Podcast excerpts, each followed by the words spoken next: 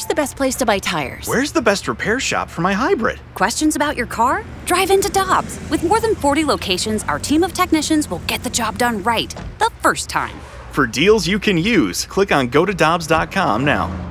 For over two decades, E&B Granite has been St. Louis's trusted name for kitchen, bathroom, and outdoor space renovations that are guaranteed to bring new life into your living spaces. Their skilled team will provide you with personalized customer service, fast turnaround times, and prices you won't find with big box stores. Support local and schedule free consultation at enbgranite.com or call them at 314-645-9300 or better yet, stop by the showroom and explore their massive inventory. Again, that's enbgranite.com. Time now for the balloon party on the Tim McKernan podcast. Presented by Dobbs Tire and Auto Centers on 101 ESPN.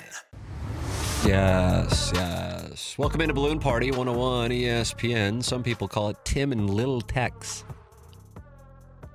I'm Lil Tex. Howdy. A lot of little Texas coming from Horton Watkins High School, aka Ladue, home of the Rams. Jeremy Rutherford going to be in studio with. He was already in studio when I walked in. Yeah, I know. And he was trying to play audio for Michelle Smallman. And then I come in just like spitting takes. I'll tell you another thing about these blues.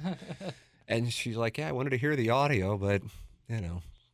Yeah, we me. have when we have I'm just takes, rude. right? But when we have takes, they're going to be heard, Yes. Even if we're not on the air. right?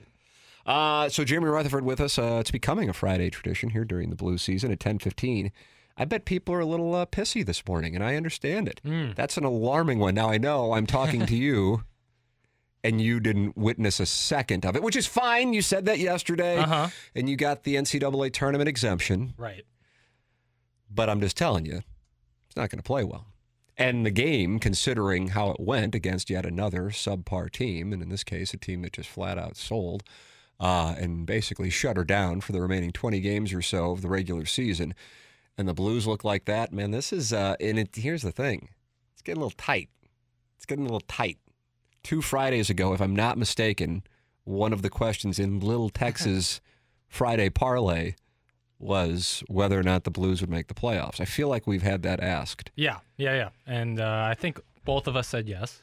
Yeah, you were at 70%, I was at 67%. But a couple of weeks ago when you brought it up initially, I'm like, look at Jackson saying the Blues aren't going to make the playoffs. And now I'm kind of like, oh, God, the Blues are going to make the playoffs. Yeah. Well, it's a season of runs. Maybe they'll go on a run here and uh, into the playoffs hot. That's what you want. So uh, this is uh, something that we will welcome, just like we do on Fridays when uh, JR is in studio. Your questions, comments, thoughts, everything is welcome. And uh, maybe it's a good thing that they're playing a team with 91 points tomorrow, because if they're playing a team that's full of guys who are just basically trying to get jobs and, and keep jobs in the NHL, it seems to be problematic this year. It is so strange. Yeah. I mean, Craig Berube last night after the game's like, like he was like in awe of the fact that they didn't have a shot for what was it, the first eleven minutes. I don't know what to make of the whole thing. I cannot. I don't know if I've ever been more confused by a Blues team over the last X amount of years. This is a. This is really unique to the way things have worked. And whereas this time three years ago, uh, you were, and granted, it was later in the season at this point on, uh, what is it now, March 25th? Is that correct, Yes, Nurse? sir. Thank you. Yes. I mean, at that point, probably only had like five to seven more regular season games left. Different deal this year with the schedule being pushed back. But with that said, you were like, let's just get to the postseason and fine. Winnipeg, great team, doesn't matter. Nobody's playing better than the Blues. Right now, it's like, oh God, if the postseason started today, what level of confidence would you have? At the same time, two days ago, I'm standing here talking about their performance against the Capitals, and you're like, this couldn't be any better. They just played a great team on the road Yep. and played a really good game. So that's the thing. It's just this 180 degrees thing. Yeah. And oftentimes we're talking about it against these randos like the Devils. They've been a burr in the saddle. Right. And so now you got this one. I, I can, for the life of me, I can't figure it out. You're welcome to vent with Jeremy Rutherford. That's coming up 10:15 in studio. Text in your questions, queries, comments, whatever blows your hair back. Six five seven eight zero. But let's talk a little bit about the tournament because it's going to be your only chance to talk tournament. Jackson, you were looking forward to Duke, Texas Tech. You were looking forward to Arkansas, Gonzaga. The only Yep. bracket, the East bracket, no, the West bracket. Is that the West bracket? West bracket. that Yeah. had all four top seeds make it to the Sweet 16 in a tournament. Yeah. Well, well, well. The top seed in the tournament is gone, and Texas Tech, the team that you had circled, is no longer with us. Yep. Mike Krzyzewski is advancing. Yeah, I mean, it was two great games to watch, and Eric Musselman, you know, SEC, I guess Arkansas is Missouri's rival, even though it really doesn't feel like it at all. They play hard for Eric Musselman, and you can tell he's passionate about every single time they go on the court. He wants to win, and I just I, I enjoy watching them. I enjoy because they're not. It's not like one guy. I mean, they did have one guy take 29 shots in a college basketball game, which is crazy, but. They play hard for each Was other. that no time? Yeah, He no was firing them up from everywhere. Bill Raftery. I could tell, was kind of getting frustrated with it. And even Reggie Miller, the wizard of taking shots, Right, he, exactly. he made Clarence Gilbert look like he had discernment. Uh, and, and Reggie Miller's like, what is he doing? yeah, but Gonzaga played poorly. I mean, when you're shooting so bad from three and you have a threat down low like Holmgren and Drew Timme, you got to work the ball inside and get it back outside for the shots, not two passes around the perimeter and then chuck it up. That's not going to work. And Arkansas exposed them. And so, you know, another year of Gonzaga with a great team not winning a championship. Uh, one number one seed left, and it's Rock Chalk Jayhawk. Are they the team you think is the team to beat right now in this tournament, or would you take somebody else? Would you look at Villanova? Uh, I think the Blue Devils are going to be really oh, tough to you think beat. it's going to be a fairy tale ending, despite the way things ended for the final home game at Cameron Indoor Arena. Yeah, I mean, they have serious NBA talent in Paolo Banchero. He is unbelievable. And then they have Mark Williams, who can block every single shot. He blocked one yesterday with like, it was higher than his elbow. Like with his bicep, he blocked one. Uh, and then Griffin and uh, Wendell Moore, outstanding. They can they can beat any team in the country by 15 points if they want to. Like they are that good, but they have to put it together and play defense on the other end. So I think Duke right now is the team to beat. But Arkansas is not messing around either. I mean, Gonzaga beating Gonzaga is no you know small task. That was a that was a huge win for them. So I would say Duke is probably the team to beat. Uh, I'm interested to see how Purdue plays against St. Peter's. If they blow them out of the water, which I expect them to, You would lay the 12 and a half tonight. Absolutely, I would tease it. I would tease it up. I'm serious. I Purdue, like St. St. Peter's, is sitting on this for a week. You know, it's different playing in the round of 32 after a day after you win that game.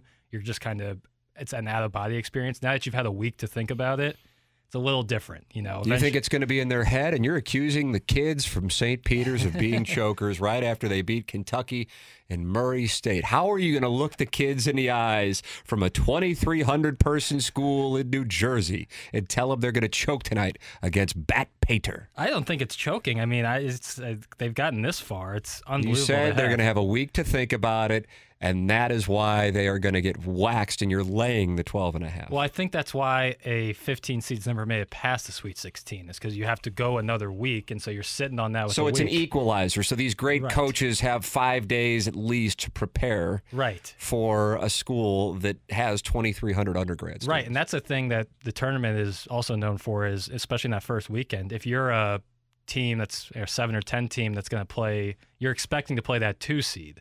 So you prepare for that two seed the week prior. You know, if we beat this first team, this is who we're playing next, and it's going to be quick. When that completely turns and you're not facing a 15 seed that you've never really seen before, it can be a little You're saying the kids from Murray State were caught off guard. a little bit. Matt McMahon might have been They caught were off guard. circling that matchup with uh, Kentucky. Exactly. They're preparing for Ty Ty Washington, the Wildcats, but instead they play St. Peter's and they lose. Now that Matt Painter's got a week to look at St. Peter's tape, I think it's going to be a different story, especially with a top five pick in Jaden Ivey. What about Rock Chalk and Providence? Oh man, I, I expect Rock Chalk to, but they've lost a couple really bad games this year. So that one's, I mean, every tournament game's obviously up in the air, but I think Rock Chalk is probably safer. They were going into it. Gonzaga and Arizona were for sure the top two one seeds, but I think Rock Chalk and Baylor, there was a big gap between them as well. Well, I had Michigan in the finals and uh, Jay Wright. and uh, Jay White. Saw Juwan Howard and said, I'll wrap it up. Yeah, I mean, Don't it's a good strike me, shake my hand. It was a nice, surprising run to the Sweet 16. We're moving on. Right. Yeah. No, I hear you on that. That's a uh, Michigan, a team that wasn't expected to get in, got in. A lot of hate, but like you called, they made it. They Psycholo- the psychology of the 18, 19, 20 year old is an edge in gambling. Right. I'm telling you, because it can be. It's kind of like you know I don't know how to describe it. If you're you're playing golf with somebody and you can kind of tell if you're playing a match against them, they're a little they're they're, they're tiltable is the word I would say. You can kind of mentally manipulate them into folding up. Yeah. You can also it also cuts the other way, and that's that was my reason for being high on Michigan. Yeah. Um, and then you can see it in college football sometimes. Great programs go on the road in a weird atmosphere on a Saturday night and look like they're a, you know Yeah. at the bottom of their conference. It's just it's a, it, but the, these are 18 and 19 year olds. It's a different deal. And they're even, you know, whereas it used to be, you know, you're going to see juniors and seniors playing. Now you're seeing more freshmen and sophomores play, or they're redshirting, and so they're uh, younger than what I think you saw 20 years ago. Yeah. And so I do think you can either use that psychology to your advantage or it can work against you. I agree with you just from a psychological standpoint. I am anxious to see, because I think Purdue's a dangerous team overall, Absolutely. much less when you're talking about playing against a team like St. Peter's. I will be pulling for St. Peter's, therefore, I won't be wagering, Yeah, it's a good call. you It's know, because I want to see St. Peter's win. right. It, and it's a. and If But if you told me I had to bet, I agree with you. This is this is one that in the second half they'll be like, "Oh, it was a great story, what a great run," and then they'll show the cutaways of the bench, and the kids are just looking stunned. Right. The common denominator of all these 15 seeds making the Sweet 16 is they have a week in between their round of 32 game and then their game uh, in the Sweet 16. And that is certainly a, a big factor into it because Purdue is preparing for a team that, you know, didn't play anyone really at Purdue's level. So they're going to be ready. All right, we are going to uh, take a break and then turn our attention to the Blues. Jeremy Rutherford in studio with us, taking your questions. Your comments are welcome. 65780, Air Comfort Service text line. And uh, we'll interact here, uh, talk it over. This will be therapeutic for all of us because this is a little uh, confusing. It's now, when you look at the standings, a little concerning. So let's talk it over. Jeremy Rutherford in studio next here on Balloon Party 101 ESPN. We're right back to the balloon party on the Tim McKernan podcast. Presented by Dobbs Tire and Auto Centers on 101 ESPN. Yes, yes. Oh, I felt like I hit the right pitch right there. Did you catch that, Jackson? Oh, it was fantastic. Thank you. Just so sincere on your part. yes, yes, yes. I'm gonna do my own remixes. Why don't we just do remixes for an hour? It'll be a music show. Yep. Ladies and gentlemen, joining our music show today, talk about his favorite music, Jeremy Rutherford. Listen to this gallery. This gallery is charged up. All right, keep the applause going, please. Applause line under the whole segment. What's going on, brother? Not too much. Hey, uh, I texted you the other day. I couldn't believe it. Tim Jackson. I went to my son's hockey practice over at Afton, and we're sitting in the bleachers, five dads. You know, all our kids are out on the ice. I'm thinking we're gonna catch up. How are you doing? How's the wife? Look, nice shot by Joey here. Uh, I think he'll make the team. It's gonna be fun. We have a game Saturday. No, guess what they're talking about? What are they for, talking for about? an hour? They're talking about the balloon party. Balloon party. balloon this party. thing. Are you sure they weren't thinking of another show? They were talking about this show, and they were saying, and Jackson, you know, he watches the NBA. You'd think that maybe he'd watch the Blues game, but he's watching the Utah I'm on Jazz. board. I'm on board with these dads. Glad to have support. so it was amazing. So I had to move to a different section. Good. That's right. Good for you. That's the right It was move. an unhealthy section, obviously. if you're if you're listening to this, yeah, Jackson uh, didn't watch a second of it last night, Jr. Well, but good maybe for a good him. thing. Yeah, good for you. Maybe Yeah. a good thing. Seems to be right. Yeah, the, the like the one of the few games I watched was that Blues Canadiens game where uh, in Montreal where Yeah, that was the game you committed to, and it was. it was about as boring as one. But game then at the be. same time, I mean, what? How do you? I, I know you don't have an answer, but I'm asking you because it's kind of therapeutic for me because I'm so confused by it.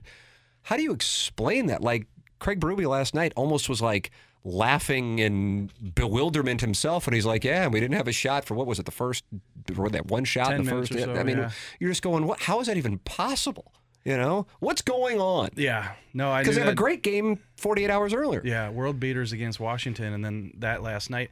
Look, um, I started looking up the record last night against the bottom 10 teams in the league during the game. And, you know, it's not an exact science because they played these teams earlier in the season. I'm looking at the bottom 10 teams as of today. But their record against those teams is 11 and 9.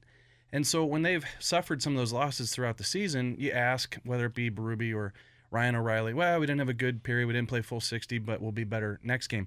But at a certain point, when you're 11 and 9 on the season against those teams, at a certain point, it, it's not just a fluke this night or fluke that night. It's a trend, right? And so last night I said to Craig Berube, what is it? Like, why don't you play well against those teams? And he said, it's arrogance. And look, he's got a pulse of things. And I, when he said that word, I didn't disagree with it. I don't know if it's you just throw your sticks out there. The one thing that Justin Faulk added was he thinks that the team believes they can score their way back into games, Tim. Yeah. And, and so you get down one nothing, two nothing. Who cares? We got seven guys who you know can score twenty goals.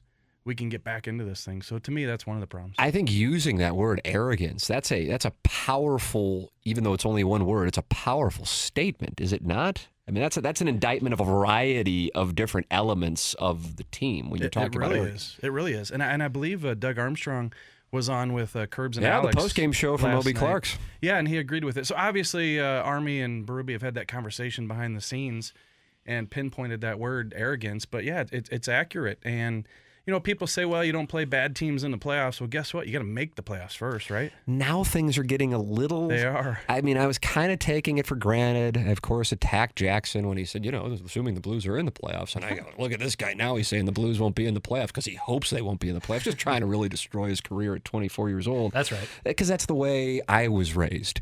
And so now you look at it and you're going, okay, 79 points. And then the next team is at the top of the wild card, and that's the Predators. And they're at 78. And here come the Stars at 75. And, you know, it's not like Vegas is all that far behind at 74. And the Canucks are at 71. You're going, this isn't a guarantee anymore. And that wasn't the way I think most people were thinking. Certainly not entering the month of March and now exiting it, you go, man, this is this is kind of up in the air. And based on the way they're playing, I don't think too many people would would be buying stock at the moment. Yeah, you had a four or five point lead on uh, what Minnesota not too long ago, and then six or eight points on some of these other teams. But you know, how big was that win over Nashville to pull that out there at the end after blowing the 3 goal lead? And you know, those two points are, are critical there. And you know, Minnesota they made some changes at the deadline. I think they got a uh, a win last night, so they jumped back over you. But yeah, the Blues went from you know, hosting Minnesota in the first round of the playoffs a couple nights ago to all of a sudden they're going to Calgary in the wild card game. So, you know, fortunately for them, 19, 20 games left. Um, you know, they got time to get their act together. That's why I think probably Berube was a little more critical last night Yeah. With, with the words like uh, arrogance. Because down the stretch, Tim, you look at that schedule, uh, the Blues are still going to play some non-playoff teams, and uh, you know they've. They, I mean, there's no choice; they have to get those. In a points. normal circumstance, you go, good, let's go get healthy. But with this, you go, well, what in the world? Let's just see if we can just play Colorado the rest of the month. All right, so let's uh, let's let's talk about a couple of factors in this thing. No Thomas or Tarasenko on Tuesday night, and they play how they did, but they lose Krug.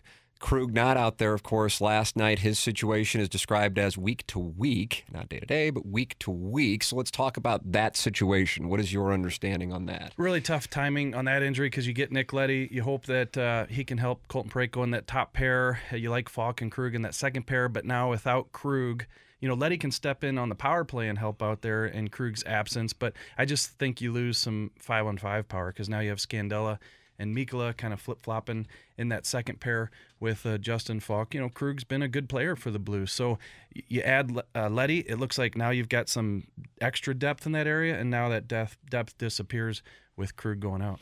Um, along the lines of the net mining situation, Jordan Binnington gets the call last night. How would you analyze his performance? He was poor, Tim. He was poor, and you know the team in front of him was poor. Uh, but uh, you know you can't be three fourths the way into the season and still be talking about the team not playing well in front of him. You know I pointed out last night watching the game on Twitter that look, there's no defense on that goal right there. Uh, Philadelphia just went 200 feet, untouched. Great shot. Yeah. beats him far side. it was highlight reel. Yeah, it was highlight reel for sure. But he, he goes, you know, untouched, undetected the entire way into the uh, into the circle there before he gets that shot off. But you know that goal, uh, you know, I'm not a goalie, but looks like it can be stopped. Great shot, but and then the other one, you know, trickles underneath him. I'm not down on the ice. You can't see exactly how it goes in, but um, too many times we're talking about three or four goals against Jordan Binnington, and you know, after he was gaining a little bit of traction. You know, I think we've seen a regression again. Yeah, there have been some step backs. A lot of the texts, and I always like to try to have our conversation, then just read through as many texts as we can in our second segment. But I see a lot of the texts just glancing over them, and man, are we getting a lot of them this morning.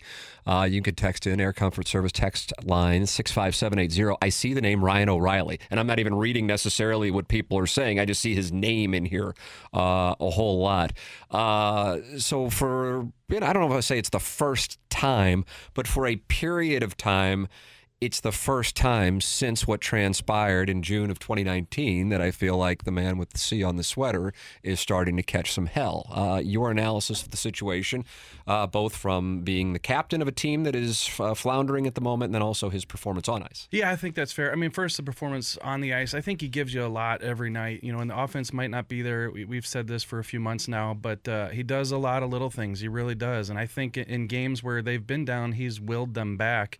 Uh, so I don't have a problem with Ryan O'Reilly on the ice. Like, you know, could he be producing more? Sure, but I don't think he's one of their main issues. Now, let's talk about wearing the C and, and being a leader for this team. You know, when teams have recurring issues like the Blues have, slow starts, uh, lack of intensity, you know, I think it is a reflection of the leadership, not just Ryan O'Reilly, but that that group. The one thing that I'll say about Ryan O'Reilly is post game last night – it was Justin Faulk who came out and had the critical words. You know, I asked Justin Faulk, I said, Do you play down to the competition? And he said, Well, you just set our records 11 and 9. So, yeah, it shows it right there. He goes, I can sit here and try to debate you, but you've got the evidence. We do play down to the competition. You know, Ryan O'Reilly, to his credit, he comes out night after night after night, loss after loss after loss, and, and talks. Last night, he said we're going to be fine. So hmm. is that his way of handling things? And he walked into that room, Tim, saying that uh, you know I'm, I'm going to tell him we're going to be fine and keep that positive face.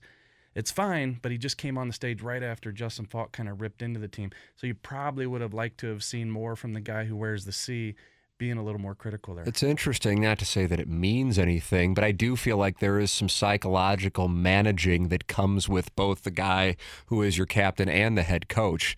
And for example, not necessarily getting too high after an impressive performance and not getting too low after a bad one.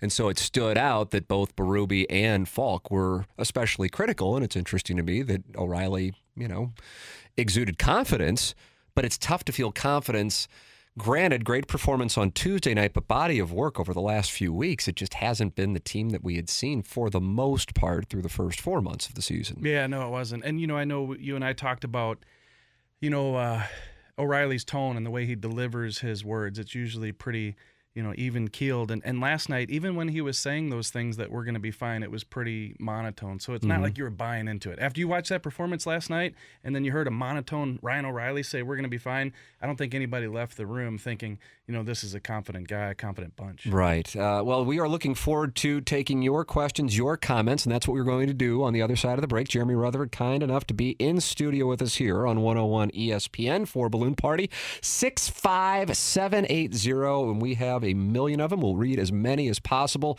in the next segment. And then if you want to stick around at around 1050, JR, Jackson's going to play a soundbite from the ABA in 1974 with the Kentucky Colonels. And a guy got sideways with a reporter. and uh, that'll be So What'd Your Grandma Think before we hand it off to BK and Ferrario for their show coming up at 11 a.m. Tim McKernan, Action Jackson, and the great Jeremy Rutherford in studio. We are taking your texts in the next segment. This is Balloon Party doing business as Yuppie and the Douchebag on 101 ESPN. We're right back to the balloon party on the Tim McKernan podcast, presented by Dobbs Tire and Auto Centers on 101 ESPN. Well, really disappointing Sports Center update as Jackson delivered with inflection and confidence, and he's coming into his own and I don't like to work with people who are starting to take a little bit of the spotlight from me. I, uh, I like to, you know, it's kind of the Mike Martz, Larry Marmie move. If I'm a little threatened by it, I'm going to yeah. hire a low profile. And now Jackson. JR and I were cheering for him to choke. I was uh, recording it to post it on Instagram. We were cheering, we chanting literally choke. were chanting choke five seconds before. And then as he delivered his final line, he looked at the camera and kind of pointed, you know. That was flawless. That's super disappointing. Yeah, ice we're in my very veins. unhappy about your work. Ice in my veins. This is what I do. When when when it comes to crunch time, you get the ball to Mr. Clutch. Now you're getting positive text, which really bothers me. Nice job, Jackson. You're getting the hang of this thing. That's from the 314. Maybe it was a meta play. You started Oh, yeah, like the boom goes the dynamite kid, and now you just do an average job, and people go, wow, this Jackson guy's the next Costas. All right, we told you we were going to take your questions, your texts, your comments. Uh, Jeremy Rutherford in studio here for another segment on Balloon Party. Then we have So What'd Your Grandma Think, and then we wrap it up and hand it over to BK and Ferrario at 11 o'clock. 65780. Uh, we were talking a little bit about this during the break, and um, I, I- don't know what to say outside of it's glaring when you look at it. Uh, one of the fastest skaters in the world wasn't out there for when the Blues were mounting a bit of a charge in the third period. Yeah. Uh, in Jordan Kyrou, and then Barbashev's time was limited as well in the third period. What do you make of it? Yeah, Barbashev down to what about eight or nine minutes of ice time. Uh, Jordan Kyrou, it, it's been a mystery here lately. It really has. Uh, he did not play the last 14, 27. Tim played just two shifts in the third period. And you're right, it was fast and furious there for a while. You'd think that if the Blues are making this big offensive push, Jordan Kyrou is going to be part of it, and he was not. Uh, you know, to me, he's not playing defense. He's not getting back. And what's really uh, mind-boggling is that Craig Berube's been all over him lately. You see the chats at the end of practice, off to the side. You know, Jordan Kyrou comes into the media room. We ask him what's going on there, and well, you know, he just wants me to be harder. And then you go out and you watch the next game, and he's not any harder defensively. Now, listen, for a young, skilled player like him, it takes a while to figure that out. I think that that was the first couple years with Jordan Kyrou, and I think he started to turn the corner. We saw him be responsible early this year, but he's gone back to uh, you know those ways where he's just you know Sunday strolling back into the zone. zone. Boy, just a just a damning set of circumstances. Just the loss, the manner with which it started, Kyrou not being out there for the final 14 minutes, and then after the game, you have Faulk saying they're arrogant. Uh, it's it's just not a not a pleasant uh, set of circumstances here, and the playoff race is getting rather tight as the Blues are now a point back of the Wild and just a point up on Nashville, and their other teams knocking on the door in the wild card race. All right, let's go to the Air Comfort Service text line, and I'm just going to read as many as I can. Uh, DA is a victim of his own doing with what I feel were rushed and hasty contract signings slash extensions recently. Way too much Detroit, and I like Leddy. Doug, uh, or that's from D. Oh, no, Doug A. Great in the offseason dealing, bad at the deadline. I apologize. Sometimes the texts are broken up and I read them like Jackson used to read Sports Center updates before he became Scott Van Pelt over there. That's right. Uh, what are your thoughts similar. on that? It, it's trending that way. Yeah, you can make that, that case. Obviously, Doug has had a, uh, a ton of success, but sometimes you have to undo some things that you've done. And, you know, that Scandella contract was one of them that I think has, has hurt the Blues. And look, we don't know what all goes on behind the scenes, but I think if Scandella has a, you know, limited no trade clause and he can't go to certain teams, did Doug explore trading him? Uh, wasn't able to, and then had to trade Sundqvist as a result. You know, that could be. Uh, so I think there are some things uh, that you could question. I mean, you look at some of the deals he's made over years; they've been phenomenal. But then, you know, you had to get out of the Lehtera deal. You you make Yeah. that great trade for Schenn, so you get congratulated for making an unbelievable trade. But yeah, I mean, just any general manager, there's going to be decisions that that aren't good. So, um, you know, I think if you're a Blues fan and you're caught up in the moment, you can look at that situation with that with that trade the other day and and be happy with it or not happy with it based on your feelings for Sundqvist, so on and so forth. But I, I just think he's he's doing what he can do based on the circumstances now at the moment. Uh, guys, I think the Blues will trade Jordan Kyrou this offseason. That's from the 573. Yeah, pretty bold statement there. You know, I don't think that that's going to be the case. I think they do believe in him, and we've seen, like I said, we've seen you know him play better defensively and, and with some awareness there. But if it continues to not get through, and they've got to do things like they did last night, you know, perhaps you know that thought is entertained, but uh, I don't think so. Uh, guys, uh, JR, on the subject of leadership, how much and how fast could Nick Leddy come in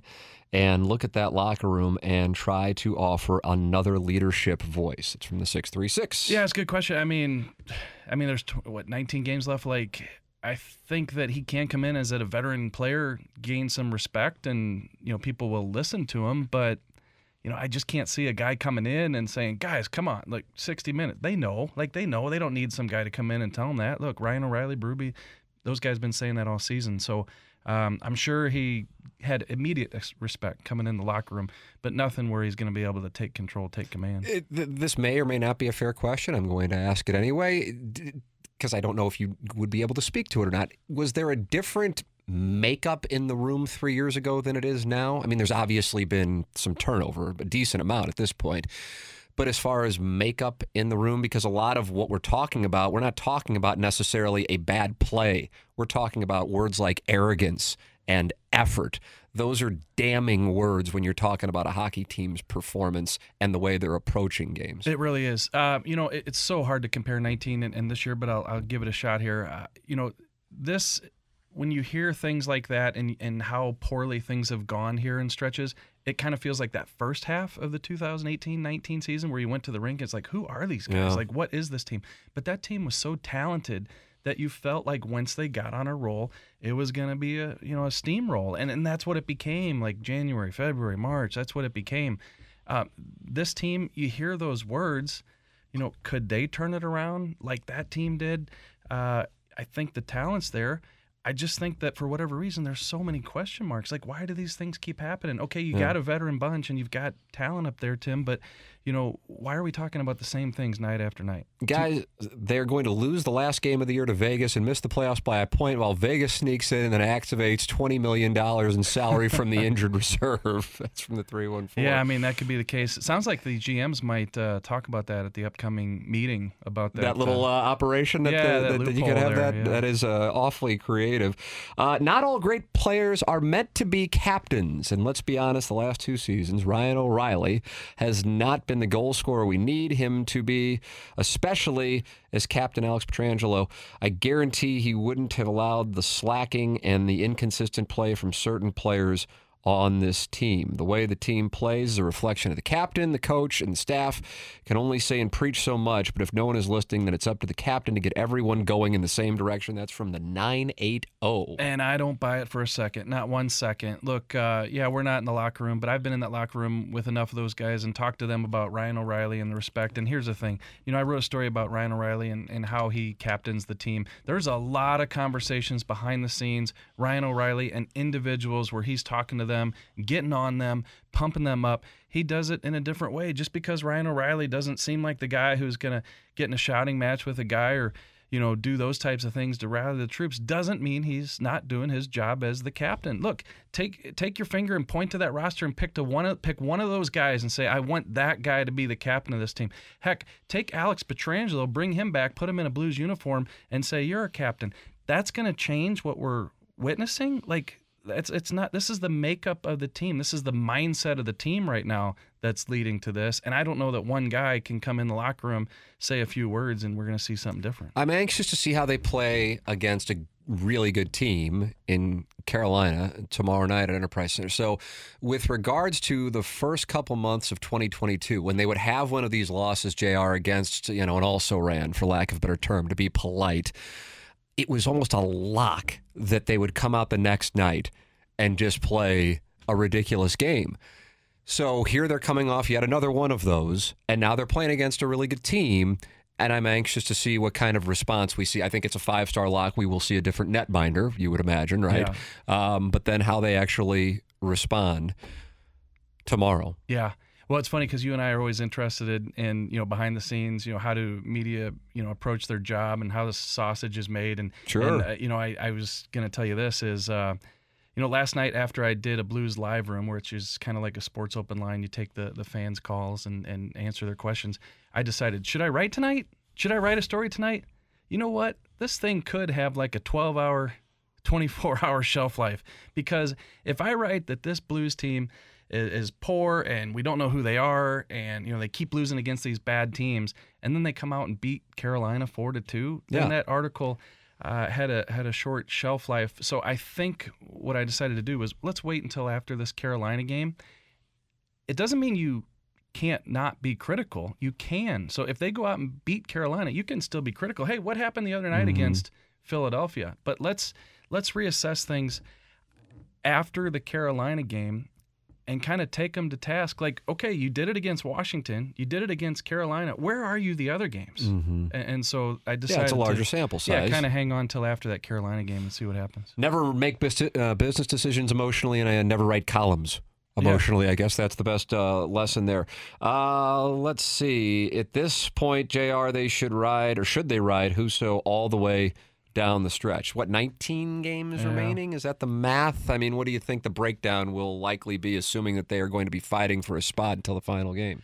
Honestly, I think at this point it's got to be three out of every four Husso. Yeah. I know he hasn't been amazing um, this last stretch, uh, but I think what we've seen from Jordan Binnington, you know, you're in too big of a dogfight to to to give him you know many more starts. So to me, it's got to be three out of every four. Uh, Husso, and uh, you know you'll have to deal with the back to backs on a case by case situation. Uh, uh, Jr. Why can't Binnington control the rebounds? That's from the three one four. Yeah, difficult to understand. There were some uh, big ones last night, and you know, I always preface it by saying I'm not a goalie, but you know, looked like uh, some angle issues too, and and uh, you got the rebounds, and like I said, I think that uh, Jordan Binnington is in a funk. You know, right now, I think it's a combination of him not playing well and him being upset with himself. But I think it probably at some point got to a situation where he felt that you know the team's not necessarily giving him a great chance to get out of it but he doesn't have a leg to stand on with the way Husso's played. Um, you know, why would they have said, okay, well, you know what? Yeah. You're our guy. We have to give you a chance and keep rolling with you. They did what was best for them. Jeremy Rutherford in studio with us. It's becoming a Friday tradition. We appreciate you sticking around Like for no two segments. It really is a tradition, unlike any other uh, JR. So you will be writing more of a here is the state of things with 18 left after the Carolina yeah, game. Yeah, who are these Blues? Yeah.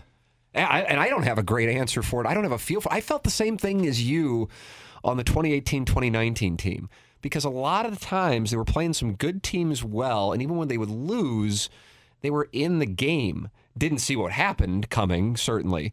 With this one, just looking back over a number of years, I'm like, I can't figure this team out. I just cannot figure them out.